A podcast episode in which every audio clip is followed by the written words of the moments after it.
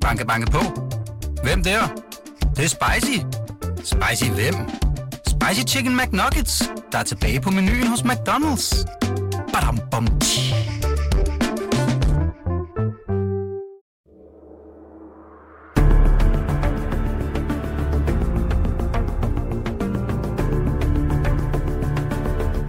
Du lytter til 90 mandater, en podcast fra Berlingske.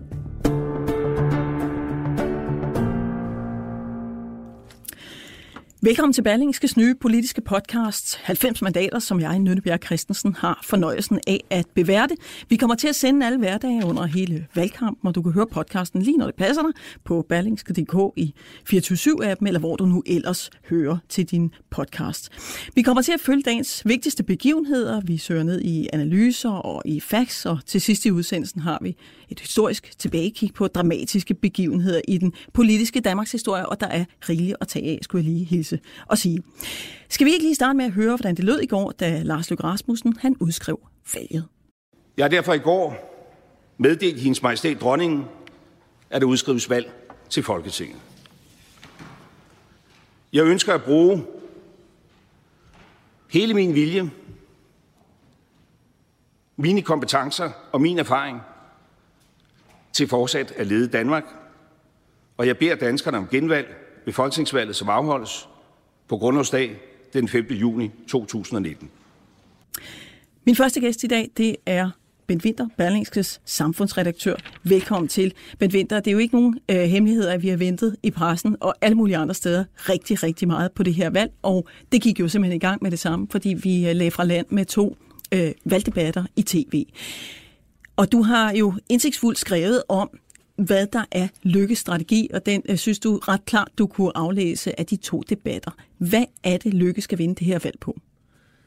Jamen, øh, man skulle måske tro, fordi han er så langt bagud øh, ud i øh, meningsmålingerne, at han ville øh, tage føretrøjen og, og, og være aggressiv og, og komme frem på banen og, og, og, og, og ville udfordre øh, Mette Frederiksen. Men, men i stedet har, for har han valgt en strategi, som går ud på, at han at sådan, den samlende figur, Øh, han er, er, er den faste klippe, mm. han er, han er tilliden, tilliden, han er roen øh, i et hav af, af, af otte øh, forskellige borgerlige partier og et, et øh, folketing, der er i opbrud og, og en tid, hvor tilliden til politikerne er, er, er dalende. Så, så kan man sige, er strategien, at han skal være, kan man sige, fornuften, roen. Hvor, hvordan synes du, det, øh, det udfoldede sig for eksempel under deres valgdebat? Altså, hvordan kan du aflæse, at det er det, han går efter? Jamen altså, den, den går jo, altså han, han forspiller jo ikke en chance til at sige, at der er brug for et øh, robust lederskab i en tid, hvor, hvor der er så meget, kan man sige, uro og opbrud i, øh, i, øh, i verden og i Folketinget.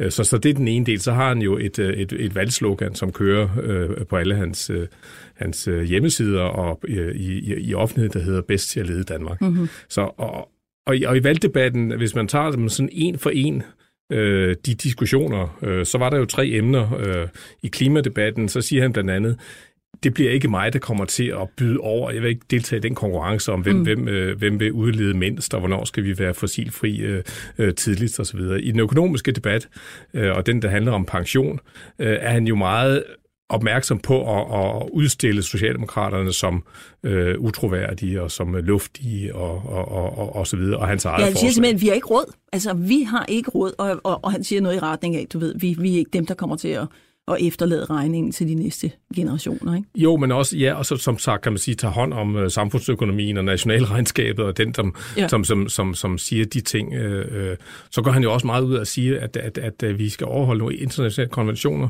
Vi er medlem af EU, vi har nogle forpligtelser og så videre. Og det, det kan man måske godt synes, at man er sådan lidt, lidt kedelig strategi, i hvert fald en, en strategi, hvor, hvor, hvor det ikke er måske det, der giver de store overskrifter, men hans håb, eller venstre-strategernes håb, er jo så, at når man så har lyttet til alt det larm øh, og alt det råberi, som er omkring ham, så vil man falde tilbage og så, og så på et tidspunkt sige, at det er alligevel øh, øh, ham, vi har holdt sig til. Ja, altså for man kan jo sige, nu skal vi snakke senere om valgplakater, altså Stavning valgte også et, øh, et valg på det her med, øh, med Stavning eller kaos, så på en eller anden måde har det vel, øh, altså det, det kan jo være noget af det afgås, han trækker på, men det, jeg vil svare, spørge dig om, og det har du på en måde selv svaret på, det er jo det her med, jamen altså, er det noget, man kan vinde et valg på at være øh, roen selv, være den, der kan styre landet igennem de oprørte have? Mm. Du siger selv, det lyder kedeligt. Ja, det lyder lidt kedeligt, men, men, men, øh, men man skal jo ikke sige, at det ikke kan lade sig gøre, fordi at, at der er måske øh, mere end nogensinde brug for den stemme mm. øh, i, i, i dansk politik. Øh, men, man, men, men han er også så langt bagud i meningsmålingerne. Der er jo senest kommet en gallopmåling her, hvor, som, som viser, at, at afstanden øh, op til at beholde statsministerposten er, er, er ret stor. Så der skal nok øh, noget mere til øh, end, end lige præcis det, at, øh, at være klippen i, i, i det oprørte hav. Og det, det, det, det andet er jo så, Bent Winter, hvis man kigger på ikke bare, hvad han siger, men hvad han gør eller har gjort. Er der så holdepunkter for at sige, at Lars Løkke Rasmussens regeringstid har været en ubrudt række af klippe og stabilitet? Nej, og det er måske der, hvor, hvor, hvor den største svaghed ved den strategi er, det er jo, at det har været fire øh, meget turbulente år, mm. øh, hvor man først øh, havde en, en venstre regering alene, øh, som måtte... Øh, øh, som kørte fast, og man, han må, fordi øh, Liberal Alliance kravlede op i det her berømte træ og ville have skattelettelser, og det kunne man ikke øh, efterkomme. Så blev man udvidet med regeringen, og så øh, havde man i, i lang tid en, en, en splittelse mellem øh, LA og, og Dansk Folkeparti, der også låste øh, det hele fast. Så det er ikke sådan, at han kan, øh, han, han kan sige, kigge tilbage på fire år og sige, øh, prøv at høre. Det har jeg leveret. Det, det har jeg leveret, og så bliver det en forestillelse af det. Ikke? Ja. Øh, og samtidig skal man også sige, at det så kommer, altså hvis alle de her otte partier øh, kommer ind i Folketinget, og faktisk ser det ud som om, at, at, at både Claus Rieskær og, og Kristendemokraterne har en, en, en, en færre chance for at, at, at kunne komme ind. De ligger over 1 procent mm. i, i målingen. Så bliver det også et oprørt hav. Altså, hvad, hvad kan man sige? Kan han overbevise folk om, at, at øh, jamen, prøv at høre, nu kommer der i hvert fald en, en, en periode med stabilitet? Ja, fordi øh, så, så lad os tage det ind med det samme. Altså, der er otte blå partier, der, der stiller op, og det i sig selv er så lidt af en butik at holde sammen på, så har vi slet ikke snakket om, hvad det er for nogle partier. Hvad betyder det for Lykke, at det er det bagland, han går til valg på? Vil han blive draget til ansvar for, hvad de siger og de gør? For vi så jo allerede nogle indledende manøvrer til det i går. Mm. Jamen, han, han vil selvfølgelig, kan man sige, jeg, jeg tror, hans strategi er indtil videre at sige, snak løs. Jeg vil ikke være den, der prøver at holde sammen på, på den her flok. Øh, det er, det er simpelthen for svært til, altså fra Claus Riskær til Stram Kurs, til øh, Kristendemokraterne, til LA, til Dansk Folkeparti. Men stem på Venstre, fordi det er, kan man sige, trods alt et parti, som du måske ved, hvor, hvor du har, du ved i hvert fald, hvem jeg er, og så videre. Men Alt det, det andet er noget vel, larm. Det bliver vel hans hovedpine før eller siden, hvis han med rimelighed kan sige, Mette Frederiksen vil ikke føre en økonomisk ansvarlig politik med henvisning til, hvem hun har med på bagsmækken, SF, Enhedslisten, øh, øh, måske også Alternativet. Så bliver han vel også nødt til at stå på mål for, hvad de andre blå partier vil have ham til at gøre som potentielt øh, regeringsleder. Ja, det gør han, ja, ja. Og, og, og det kan man jo også allerede se nu, øh, hvor han er ude og, og, og afvise i, øh, i går under partilederdebatterne. Øh, handlede det jo meget om, at han stod fast på konventionen og siger, jamen, jeg kommer ikke til at tælle de der stemmer med, ja. som vil have mig til at bryde konventionen. Jeg kommer ikke til at tælle stram kurs, øh, som, som vil have mig til at, at, at bryde ud af noget af det, mm. som grundloven og hvad vi ellers står for. Så, så, så, så, så den diskussion er jo, kan, kan man sige, allerede i gang. Der, hvor det øh, amputerer ham lidt, det er jo, at han har svært ved at sige øh, om den røde blok, at I er, kan man sige, en flok øh, øh, vilde kaniner, der, der løber i alle mulige retninger, fordi det er hans egen flok jo sådan Ja, det må jeg sige. Måske i højere grad, faktisk. Ja. Skal vi ikke nu henvise lige til det klip der i går fra, fra DR's øh, valgdebat, hvor Morten Østergaard og Lars Løkke Rasmussen er op og toppe. Skal vi ikke lige prøve at høre, hvordan det udfoldede sig? Altså, jeg kommer da aldrig nogensinde til at bygge et regeringsprojekt på synspunkter, der handler om, at vi skal gå op imod grundloven og forbyde religionsfrihed. Eller at vi skal melde Danmark ud af det internationale samfund og ikke leve op til vores internationale Men kan du svare klart på, at Så det kommer, jeg har svaret på det, og helt ærligt, vi kan godt gøre et kæmpe stats ud af det der. Det er da bare svaret. Jeg kan godt gøre et kæmpe stats ud af det her. Vi kan også tale om, hvad vi selv vil. Men det vil du ikke gøre et kæmpe stats ud af det. Du vil ikke svare? Jeg, jeg, jeg, helt ærligt, jeg har svaret hele dagen på det her spørgsmål. Så og, sig dog, at du ikke vil danne regering vil du ikke godt mandater. lige slappe af? Jeg gider du godt lige slappe lidt øh, af, øh, Bent Winter. Altså, hvorfor er det så vigtigt for de to? For her kan man jo virkelig se, der er noget på spil for både Lars Løkke og for Morten Østergaard. Altså det, der er på spil for, for, for Lars Løkke, det er jo, at han vil jo ikke udelukke den situation, øh, hvor øh, der måske er et lille snævert blot flertal og stram kurs er inde i. Det bliver ikke noget stort blot flertal, jeg tror jeg godt, vi kan sige i hvert fald. Men der bliver måske et lille bitte blot flertal og stram kurs er inde, så vil han jo ikke sige, at de, de stemmer skal ikke tælles med. Øh, men han vil selvfølgelig ikke på nogen måde gå ind og forhandle eller, eller bidrage med noget, eller sige, at, at stram kurs får noget. Øh, og så begynder han at tale om negativ parlamentarisme osv. Det er det, han har på spil.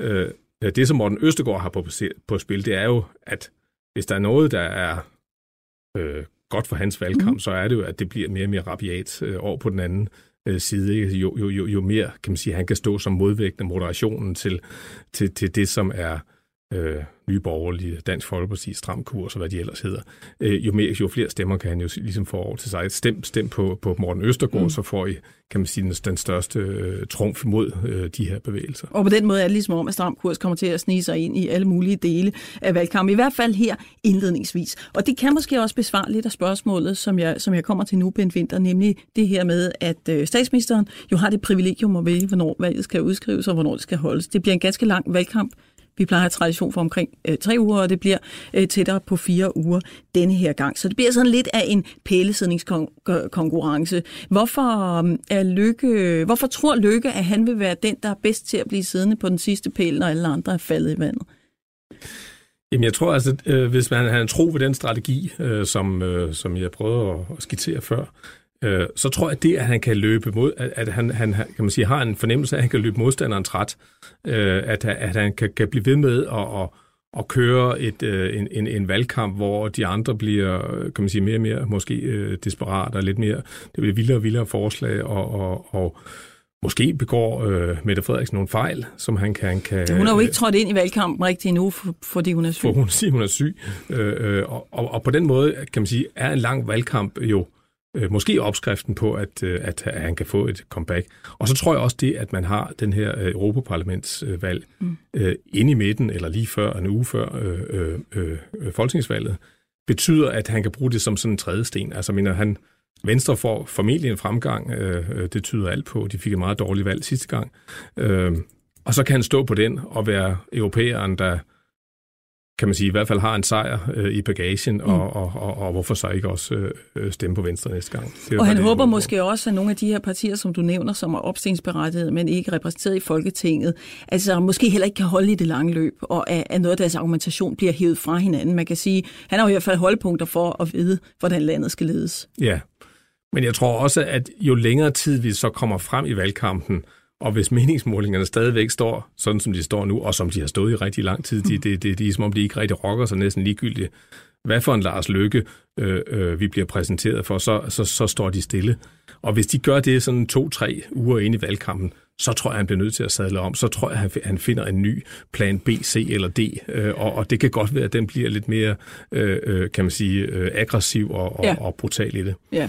Men ved der her til sidst øh, i, i, din, øh, i din analyse i dag er sådan øh, Lykkes øh, udgangspunkt. Man plejer jo at sige om Lykke, nu er udgangspunktet også meget, meget ringe, men at han er bedst med ryggen mod muren. Altså, hvad er det, Lykke kan?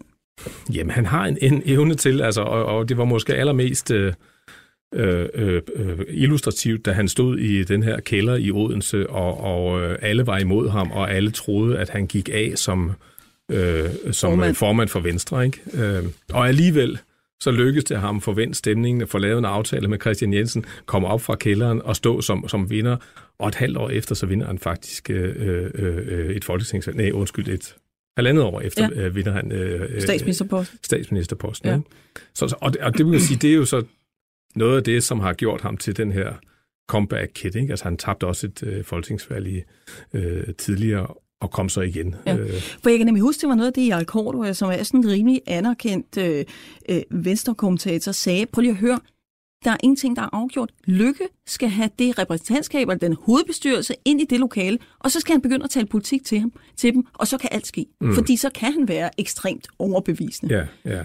Men der er også bare langt hjem. Jo, og det er jo, og det er jo rigtigt. Det er jo det, han kan. Altså, han, han er, han og det er, er ikke jo, så dumt ting at kunne i en valgkamp. Overhovedet ikke. Øh, spørgsmålet er, om det så bliver på andre end, end, end Venstres øh, hovedbestyrelse, om det, om, om det også virker i forhold til en hel øh, vælgerbefolkning. Mm. Men, men det, er, det, er jo det, det er jo nogle af de egenskaber, han forsøger at udnytte ja. øh, til det yderste. Men Vitter, tusind tak, fordi du vil være med mig her i den første udgave af 90 mandater. Du bliver en af mine faste gæster, så vi kommer til at se meget mere til hinanden i de næste uger i valgkampen. Tak skal du have. Velkommen.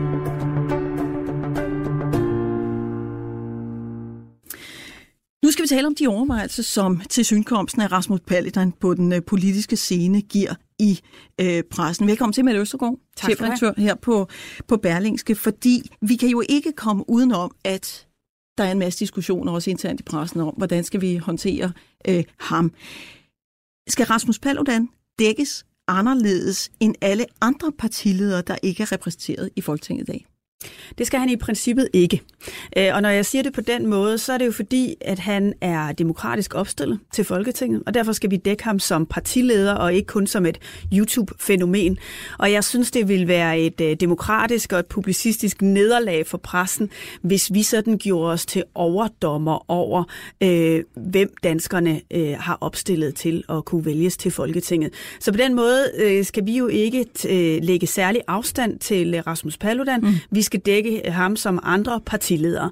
Når jeg så alligevel lige øh, altså, tøver en kende, ja. så er det jo fordi, at vi har at gøre med en kandidat, som udfordrer øh, grundloven, som udfordrer internationale konventioner, som udfordrer den måde, vi taler til hinanden på i den politiske debat. Og det gør, at der er nogle journalistiske og nogle etiske overvejelser omkring, hvordan man dækker Paludan, som alligevel er anderledes end med mange andre partiledere. Men, men hvordan påvirker det den måde, man man dækker ham på, den måde, man, man, man, man spørger ham på. Mm. Man kan sige, at øh, mediestunts og provokation er jo et af øh, Rasmus Paludans øh, specialer. Og derfor har vi i hvert fald haft den diskussion på Berlingske, at vi dækker primært Rasmus Paludan som politikeren frem for provokatøren. Øh, det er vigtigt for os at holde os for øje, at han gør alt, hvad han kan for at få os til at hoppe med på sin limstang af alle mm. mulige mediestunts og gimmicks rundt omkring i landet, fordi jo mere omtale, jo bedre.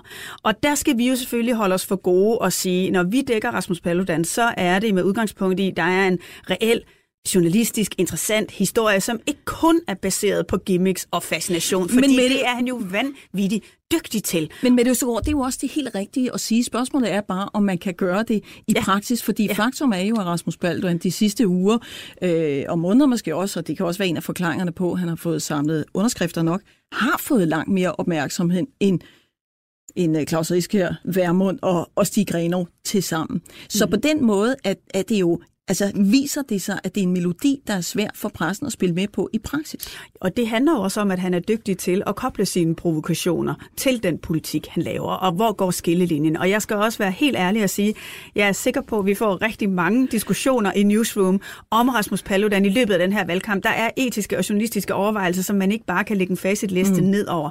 Men jeg synes, der må være en rettesnor, som handler om, at det her er noget, der politisk er, er, er substantielt, altså er det noget, hvor vi diskuterer, hvordan det her samfund skal hænge sammen, eller er det noget, der også er udtryk for, hvad er det for en samfundskultur og en debat, som mm. vi er ved at skabe alene det, at han er dukket op på scenen? Fordi selvfølgelig kan vi heller ikke bare sige, når men det er noget, der foregår øh, derude, som øh, vi øh, ikke vil tage os af, ikke vil lytte til, så tror jeg netop, at han jo har held til en del af sin provokation, som handler om at sige, eliten, det etablerede politiske system, de etablerede medier, de er ikke interesseret i at tale med mig. Det gør sådan set, at hans sag kun underbygges, og derfor bliver vi nødt til at gå faktuelt journalistisk Præcis. til ham. Fordi han skal hverken have for lidt eller for meget, fordi han kan udnytte begge ting. Det er jo proportionerne, som ja. er virkelig vigtige her. Vi kan ikke tige manden ihjel, og det synes jeg heller ikke, vi skal. Så synes jeg, vi går på kompromis med, hvorfor vi er her som publicistisk medie.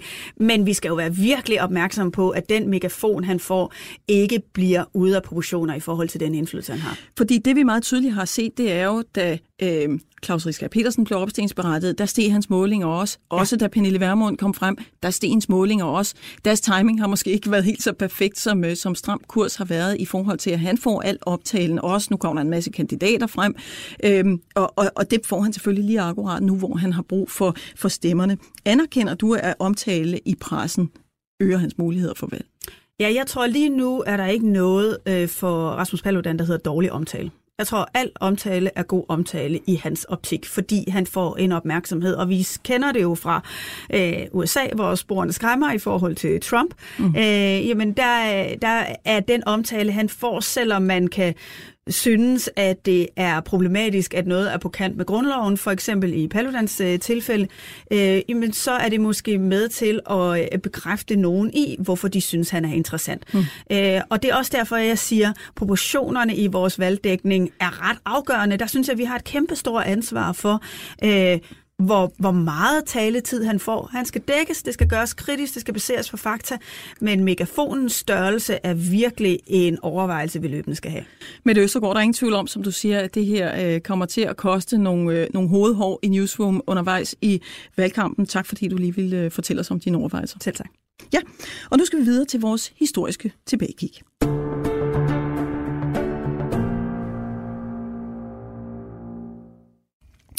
I dag, vores øh, historiske kapitel af 90 mandater, skal vi tale om valgplakater, som jo stadig den dag i dag er et vigtigt element i valgkampen. Det har tit været nævnt, at det sådan er en mærkelig anachronisme, og det pynter jo heller ikke lige frem, og efterhånden er der også sådan et, øh, et, et, øh, et ressourcespilsdiskussion i forhold til valgplakater, men personligt har jeg det sådan, at jeg virkelig godt kan lide dem. Jeg elsker valgplakater. Jeg kan godt lide, at landskabet ændrer sig sådan dramatisk, når vi er i valgkamp, og det er tydeligt for enhver, at der er valg, fordi øh, valgdagen selvfølgelig er vigtig. Og i dag så skal vi kigge på tre forskellige plakater og tale lidt om, hvad de sagde om deres samtid. Jeg skal byde velkommen til min gæst i dag. Det er Kåre Skov, som er tidligere politisk redaktør og forfatter. Nærmest gennem en, en menneskealder har du fuld politik, øh, og du Kåre sidder med bogen Valget af dit, som er sådan en stor, flot billedbog om de sidste 100 års valgplakater. Du har fundet tre plakater frem, som vi skal snakke om her i dag. Men først vil jeg lige starte med at spørge dig om, hvordan har du det med, at landskabet ændrer sig så vildt, når der bliver udskrevet valgkamp, og der kommer valgplakater op og hænge? Jeg har det lidt ligesom dig. Altså, jeg, jeg synes, at valg ville blive kedeligt, hvis vi ikke havde valgplakaterne. Og i øvrigt, så er de fleste valgplakater jo i forvejen ret kedelige. Men øh, det vil være kedeligt. Det sætter ligesom en stemning af, af at nu er der noget på spil. Ja. Øh, og, og derfor kan jeg godt lide, øh, jeg kan godt lide den atmosfære, de, de, øh, de øh, giver i bybilledet. Og på en eller anden måde er man også sikker på, at der så ikke er nogen, der går glip af den information, at der er udskrevet valg, og der er noget vigtigt på spil for, for nationen. Altså det er både ham, der bor på gaden, og, øh, og dem, der måske ikke interesserer sig for politik til daglig. De kan simpelthen ikke undgå at vide, at, øh, at der er valgkamp.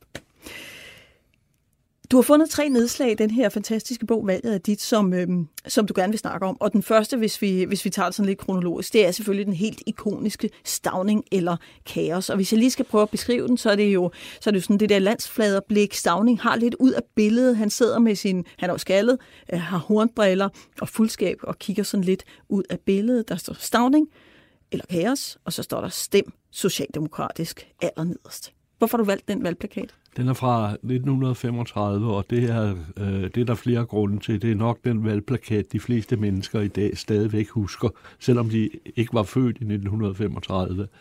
Øh, den var usædvanlig på det tidspunkt, for øh, valgplakater på det tidspunkt havde ikke billedet af en politiker på, og her er Stavnings portræt. Den er typografisk interessant, fordi der står øh, Stavning eller og stem socialdemokratisk med ganske almindelig typografi. Men så er ordet kaos. Det er ligesom smidt på, det er ligesom en tidlig graffiti, det er ligesom malet på plakaten, og siger, altså det virkelig siger, mm. det bliver sgu kaos, det her, hvis Stavne ikke bliver valgt. Ja. Og, og det er egentlig meget sjovt at tænke sig, at øh, de borgerlige partier, de brugte heller ikke personbilleder på, på valgplakaterne, men den første parti, der altså går ind og bruger person øh, billeder på, på en valgplakat. Mm. Det er et parti, som kalder sig internationalistisk og afskyer enhver form for persondyrkelse af nogen art. Og så ser vi altså Stravning her som, øh, som ligesom et opråb i landskabet. Og Stavning, er han på det her tidspunkt statsminister? Har han ledet landet? Han, han er statsminister, og, og øh, budskabet var i den politiske situation for så vidt rigtigt nok. Altså, vi er, vi er jo i mellemkrigstiden. Vi er i mellemkrigstiden, og, og, og, og alt andet end, sta, end øh, stavning på det tidspunkt ville formentlig have endt i kaos. Så budskabet er for så vidt, øh, er for så vidt rigtigt mm. nok. Og det blev der også et, et kæmpe succesvalg for, for Socialdemokratiet. Det var det formentlig blevet øh, alligevel der i 1935 øh, uden plakaten. Mm. Men, men øh, den plakat siger en hel masse om, at øh, lige pludselig kan, kan den kunstart, der hedder plakatkunst, den kan, den kan, den kan ændre sig. Mm-hmm. Og man ved ikke, hvem der har designet plakaten. Nej, det skulle jeg nemlig lige til at spørge om. Øh, man ved simpelthen ikke, og man ved heller ikke, hvem der har fundet på udtrykket stavning eller kaos. Nogle hævder, at det er stavning selv, og der er en masse, der har interesseret sig for, om man nogle steder kunne finde ud af, om Stavning nogensinde selv havde sagt Stavning eller kaos. øh, man har ikke fundet ud af det, men der er meget, der tyder på, at det kunne godt passe til Stavnings måde at uh, formulere sig på, ja. at han har sagt på et tidspunkt mig eller kaos. Men, men det, er, det, det lyder næsten som om, du siger, at det her er første skud i bøssen til de præsidentvalgkampe, vi kender i dag. Altså, her sætter de virkelig landsfaderen frem som, som den ledende figur. Det er ham, man stemmer på. Det er ikke partiet. Og, ja, det er det jo og, også. Og hvis vi går tilbage, hvis vi går til de samtidige, altså til kommunisterne for eksempel, de afbildede jo på deres valgplakater, der afbildede de jo det kommunistiske ideal, den kommunistiske idealarbejder, som man så det i sovjetisk mm-hmm. kunst. Altså, ja. det, det var helt utænkeligt, at en venstrefløjsperson øh, optrådte med sit eget billede på en plakat. Det var selvfølgelig kollektivet, der var vigtigt i den sammenhæng. Vi skal videre til øh, helt frem til 1973, hvor du har valgt en en øh, slangebøsse-plakat. Det er VS, som øh, har bogstavet Y på det tidspunkt, altså Venstre Socialisterne, og, øh, og det er sådan et, øh, et øh, rødt Y, som er formet som en slangebøsse. Men hvad er det ligesom for en politisk kontekst, den slangebøsse skriver sig ind i? For den er jo sådan voldsomt aggressiv i sit sprog. Ja, den er aggressiv. Øh, vi ser igen en venstrefløjsplakat uden et personbillede. Øh, der er et stort rødt Y, øh, som er lavet om til en slangebøsse. Plakaten er formentlig designet af Morten Jersild, som var en meget, reklamemand. meget kendt øh, og meget brugt reklamemand på det tidspunkt. Og den øh, sammenfatter på sin vis meget godt, hvad Venstre Socialisterne stod for. Det var ungdomsoprørets parti. Det var det alternative parti dengang. Men Gårdskov, hvad var de så vrede over? Jamen, det altså var, en slangebøsse alligevel, de ikke? var, de, var, de var vrede over et samfund, der var gået i stå. Øh, efterkrigstidens velfærdsstat havde udviklet sig, og man havde ikke fundet ud af endnu, hvordan man skulle håndtere fremtiden. De ville lave om på det. Øh, Venstresocialisterne var langt hen ad vejen blomsterbørnenes parti, men det var også et parti, der var i stand til via en stor gruppe intellektuelle medlemmer ligefrem at stille, jeg vil ikke sige brugbare, men interessante, intellektuelt interessante øh, forslag i Folketinget. Mm-hmm. Mange vil huske et folketingsmedlem som Preben Wilhjelm, øh, atomfysikeren, der gik hen og blev, øh, der blev folketingsmedlem. Man mm-hmm. kan huske Sten Folke, mm-hmm. man kan huske Erik Sisgaard. Altså, der er en lang række af de der venstre socialister, som man stadigvæk kunne huske, mm-hmm. som havde en idé om et bedre samfund. Den, den var nok urealistisk, men den, det skulle skydes ind. Ja. Altså, der, der skulle skydes hul i det gamle borgerlige okay. samfund. Så det, det er ikke du sådan, ser ikke en modstander på plakaten, men du er klar over, at modstanderen er der, og modstanderen er samfundet. Så man kan sige, den, det, den der kugle er tiltænkt øh, det, det etablerede samfund det, det, på det, det tidspunkt. Det er det etablerede samfund, den skal ramme. Ja. Den sidste valgplakat, du har valgt, det er en, en forholdsvis traditionel øh, valgfag fra det konservative konservativ Folkeparti, og der er vi fremme omkring 1984, og det er et øh, meget intens blik af Poul Slytter, statsminister på det tidspunkt. Han, han, han kigger intens lige ind i kameraet, og så er der øh, på nederste linje et, et C med et kryds ved, og så står der, hvad ellers? Spørgsmålstegn. Ja, Hvad det, kan du godt lide ved den det, plakat? Jeg kan godt, det kan jeg godt lide, det, det intense blik. Altså, Slytter siger virkelig, hør nu her, hør nu her, hvad ellers? Det er det, han siger. Det er det, blikket det er, siger. Han vi er i dyb økonomisk krise. Ja, og øh, det interessante omkring den plakat er, at øh, nu ser vi det, der er blevet typen, og som stadigvæk er typen på valgplakater, nemlig øh, to ord og øh, billedet af partilederen eller kandidaten i mm. krisen. Mm-hmm. Men øh, det sjove ved den plakat er, at Slytter er jo på det tidspunkt en firepartiregering firekløverregeringen, som bestod af de konservative, Venstre, Centrumdemokraterne og Kristelig Folkeparti. Og øh, medvinden for Slytter og for de konservative var så stor, at Slytter simpelthen var bange for, at han ville vinde så stor en sejr på bekostning af de tre andre partier. Men hvorfor ville det udgøre et problem? Jo, fordi et parti, der måske bliver halveret på, det er ikke interesseret i at gå ind i en regering mm. igen. Øh, de tænker på deres egen overlevelse. Så han var simpelthen bange for, at, at de konservative skulle blive for store. Hmm. Så derfor sagde han til partisekretæren, da han så udkastet til den plakat, kan vi ikke skrive C hvad ellers med små bogstaver på bagsiden. det lyder jo i virkeligheden som en lidt modsatrettet, øh, et lidt modsatrettet formål med en valgplakat, som jo virkelig skal trække, trække folk i, ind i stallen. Men, men det siger vel også noget om tiden, altså 80'erne. Det er ligesom, hvad ellers? Det lyder også sådan lidt, lidt opgivende på en eller anden måde. Altså, når jeg hvad ellers øh, øh, frem for, for Stavning, som på en eller anden måde er lidt mere slagkraftig. Men var der reelt ikke nogen udfordrere til Poul Slytter på det tidspunkt her i midt-80'erne? Øh, der var ikke nogen udfordrere, som, øh, som øh, ved det valg i øh, 84 havde en chance for at besætte statsministerposten. Altså Slytter sad meget, meget fast på det tidspunkt. Han havde sin øh, firkløverregering, og øh, alle vidste, at øh, de radikale ikke ville acceptere en øh, Svend Augen som statsminister. Så det var, så det var virkelig ikke noget der alternativ, Der var ikke faktisk, noget alternativ, nej. Kåre Skov, tror du nogensinde, at valgkampen den bliver sådan så digital, at vi kan undvære valgplakater i det offentlige rum?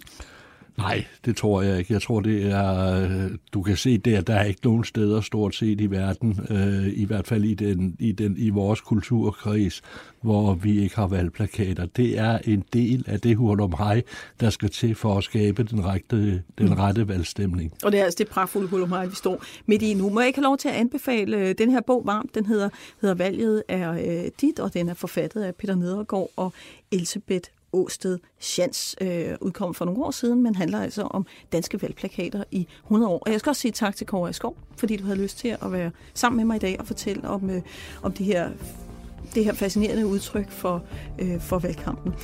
90 mandater er slut for i dag, men vi er snart tilbage med flere analyser fra valgkampen og historiske tilbageblik på dramatiske situationer i den politiske Danmarks historie. Tak for nu.